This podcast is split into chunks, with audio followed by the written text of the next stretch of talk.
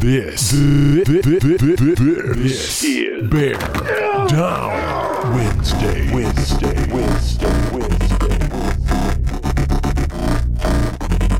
Welcome to the preseason debut of Bear Down Wednesdays. I am your host, Jason Bell. You can find us on Twitter at BD Wednesdays.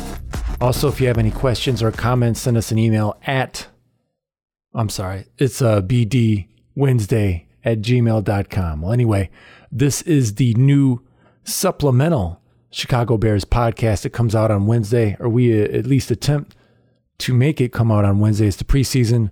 We're working some of the bugs out of the system, trying to figure things out and trying to get it just right. All right, so we're going to start today's episode off by recapping the Bears' previous game.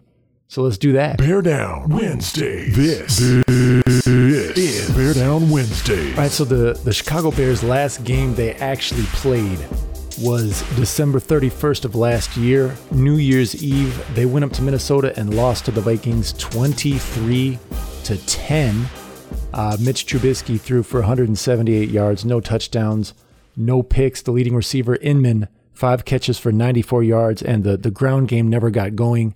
Tarik Cohen was the leading rusher, three carries for 13 yards. Jordan Howard, nine carries, nine yards. Uh, the Vikings, obviously a much stronger team last year, the two seed.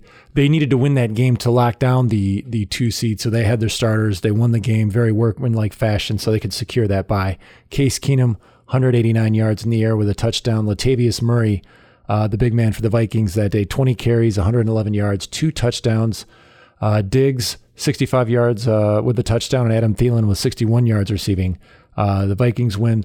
The only way the uh, Bears scored a touchdown was on a trick play. I don't know if you remember this one. Bryce Callahan was uh, it was a punt return. He was standing by the sidelines like he was off the field or about to run off the field. Uh, and Tarik Cohen was back as the lone return man. The punter kicked it away from Tarik Cohen. Callahan was kind of right there, kind of blending in with the sideline. He just picked it up, scampered straight in for the touchdown. That's how the Bears even got to the 10 points. Um, after this game, the Chicago Tribune noted that John Fox watch was underway. Everybody kind of knew he was a dead man walking the last couple of months. The last two, three, four months of the season, everybody knew he was done. Uh, the Bears wrapped up the year 5 and 11, 0 and 6 in the NFC North. Uh, the Bears went 14 and 34 during his three seasons at the helm. Meanwhile, the Star Tribune, the uh, the newspaper in Minnesota, Minneapolis, they focus more on the uh, playoff curses for the Minnesota Vikings. Apparently, they are a very uh, tormented franchise, especially when it comes to playoffs and playoff defeats and things of that nature. I uh, didn't even really mention the Bears or how bad they were. I just said, you know, hey, playoff curses as they head into the playoffs as the number two seed. I don't know. On the one hand, they did get that miracle to beat the Saints, which is, you know, pretty miraculous, but they got, you know, torched by the Eagles in the NFC title game. Um, so yeah, I don't know if the playoff curse continues. Maybe it does. But anyway, we're going to take a look at uh, what are we going to do? Inside the numbers. Numbers. Inside, the numbers. All right, so we're going to take a look at some of these stats real quick. Uh, we'll start with passing. Tom Brady led the league in passing 286 yards per game. That comes out to a total of 4,577 yards. That's very impressive for a man in his 40s. Um, the uh, top five passers were Brady, Philip Rivers, uh, Matthew Stafford, Drew Brees, and Ben Roethlisberger, all of the usual suspects. The leading passer on the Bears last year, Mitch Trubisky, uh, he went for 182 yards a game. That comes out to a total of 2,193. That's good for 28th in the league. He is uh, flanked by Trevor Siemian was 27th, and Carson Palmer was 29th. So that's where Mitch Mitch's production was last season. Of course, that is the John Fox era. Uh, as far as leading rushers, Kareem Hunt of the Chiefs led the league, 1,327 yards. The rest of the top five, Todd Gurley, Le'Veon Bell, Shady McCoy, and Mark Ingram. The highest uh, rusher for the Bears was Jordan Howard, who was actually sixth in the NFL last year. He went for 1,122 yards. Very good production from Mr. Jordan Howard. Uh, receiving, the leading receivers, this is where the Bears had a big trouble spot last season. The uh, league leader in receiving yards, Antonio Brown, not a big surprise, 1,533 yards. Uh, the rest of the top five Julio Jones, Keenan Allen, DeAndre Hopkins, and Adam Thielen from the aforementioned Vikings. The leading receiver for the Bears last year, who was it? The answer is Kendall Wright. He uh, had 614 yards receiving, which, hold on, I got to see how many a game that is. So I don't know if you played all 16 games, but if you had 614 yards, that averages out to 38 yards a game, which is not exactly going to scare a lot of defenses. That's 61st in the NFL.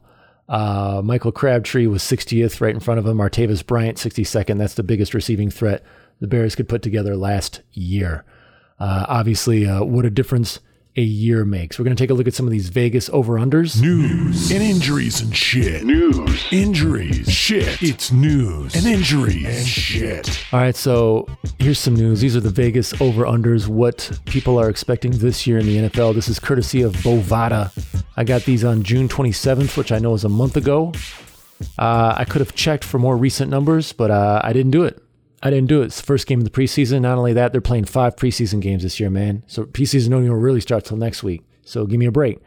But anyway, courtesy of Bovada on June 27th, they had the Bears over under for wins at 6.5. Uh, as a Bears fan, it's very important to me that the Bears do not lose 10 games this year. Just losing double digits every year is just just uh, it's it wears on you. And then coming in fourth, if they can some find a way to not come in last. But the over-unders uh, for the NFC North, the Bears are at 6.5. The Lions are at 8. The Packers and the Vikings both at 10. Um, the only team in the NFL with a lower over-under than the Bears, there's three of them. Uh, Cleveland and Arizona are sitting at 5.5, and the Jets are at 6. So uh, I guess that makes the Bears fourth, uh, fourth from the bottom. However, the Bears are tied with a number of other teams in the 6.5 range. That's the Bills, the Bengals, the Colts, Dolphins, the Giants, the Bucs. Maybe the Colts one went up with that news that Andrew Luck is back. I don't know. I haven't checked in a month. Maybe I'll maybe I'll get to that by next week. Who knows?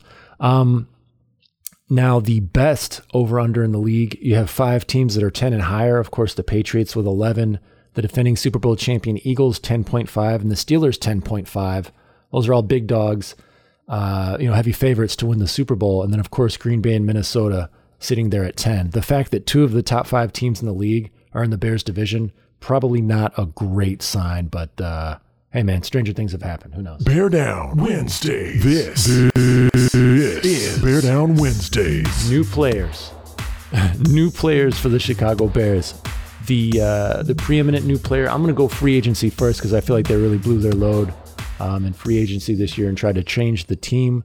The biggest free agent signing, I would say, is Allen Robinson, a big time bona fide number one wide receiver.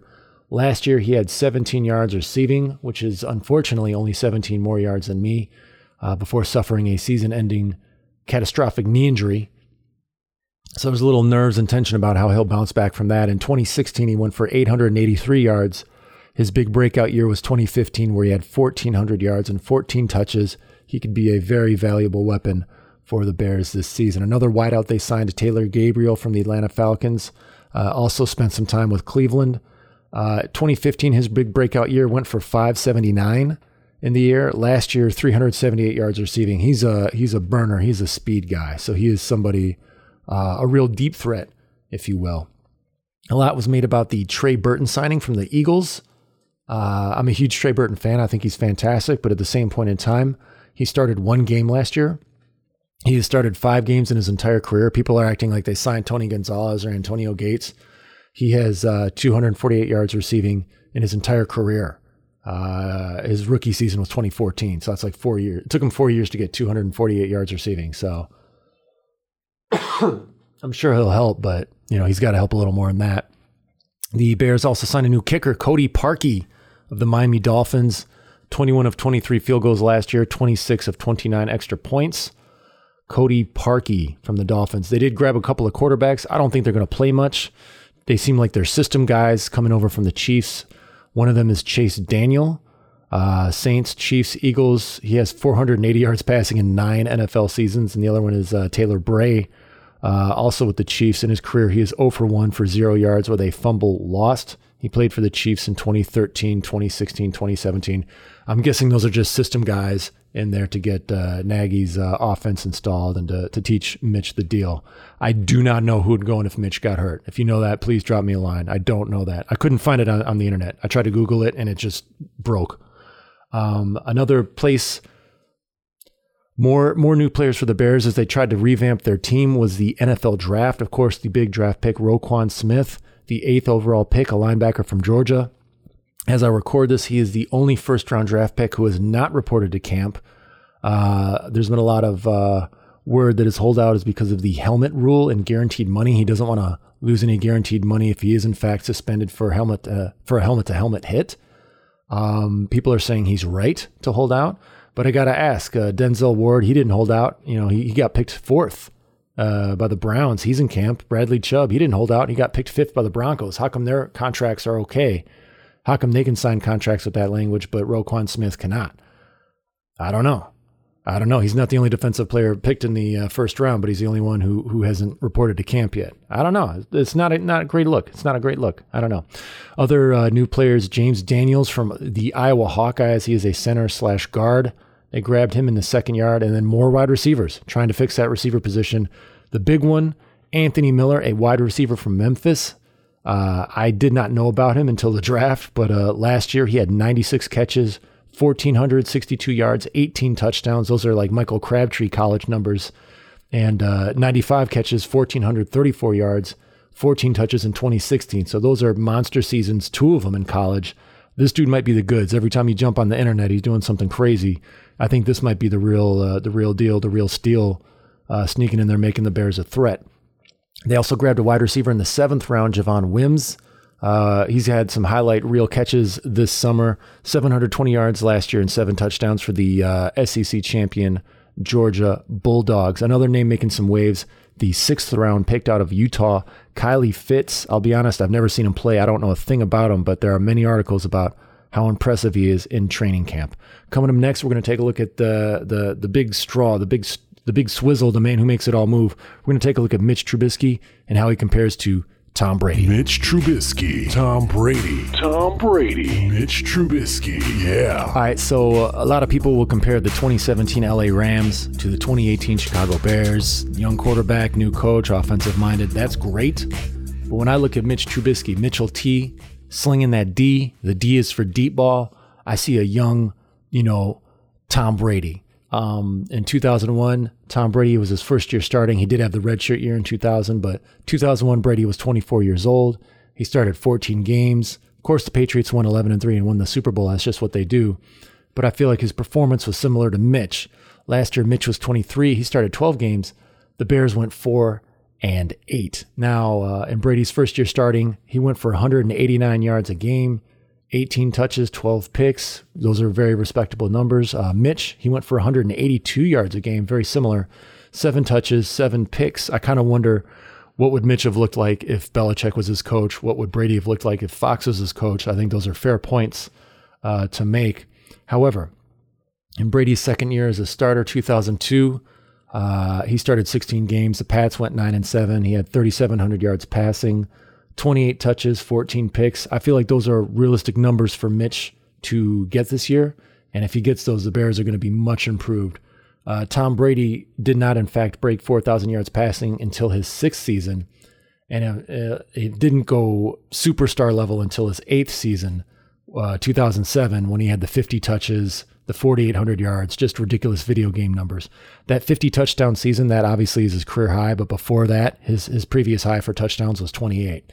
So anyway, Brady that that that second year starting, he jumped up to like 232 yards a game. If Mitch can make a similar leap, you could very well see 3,000, 3,500 yards from Mitch, 20 to 25 touches, 10 picks, 15 picks somewhere in there.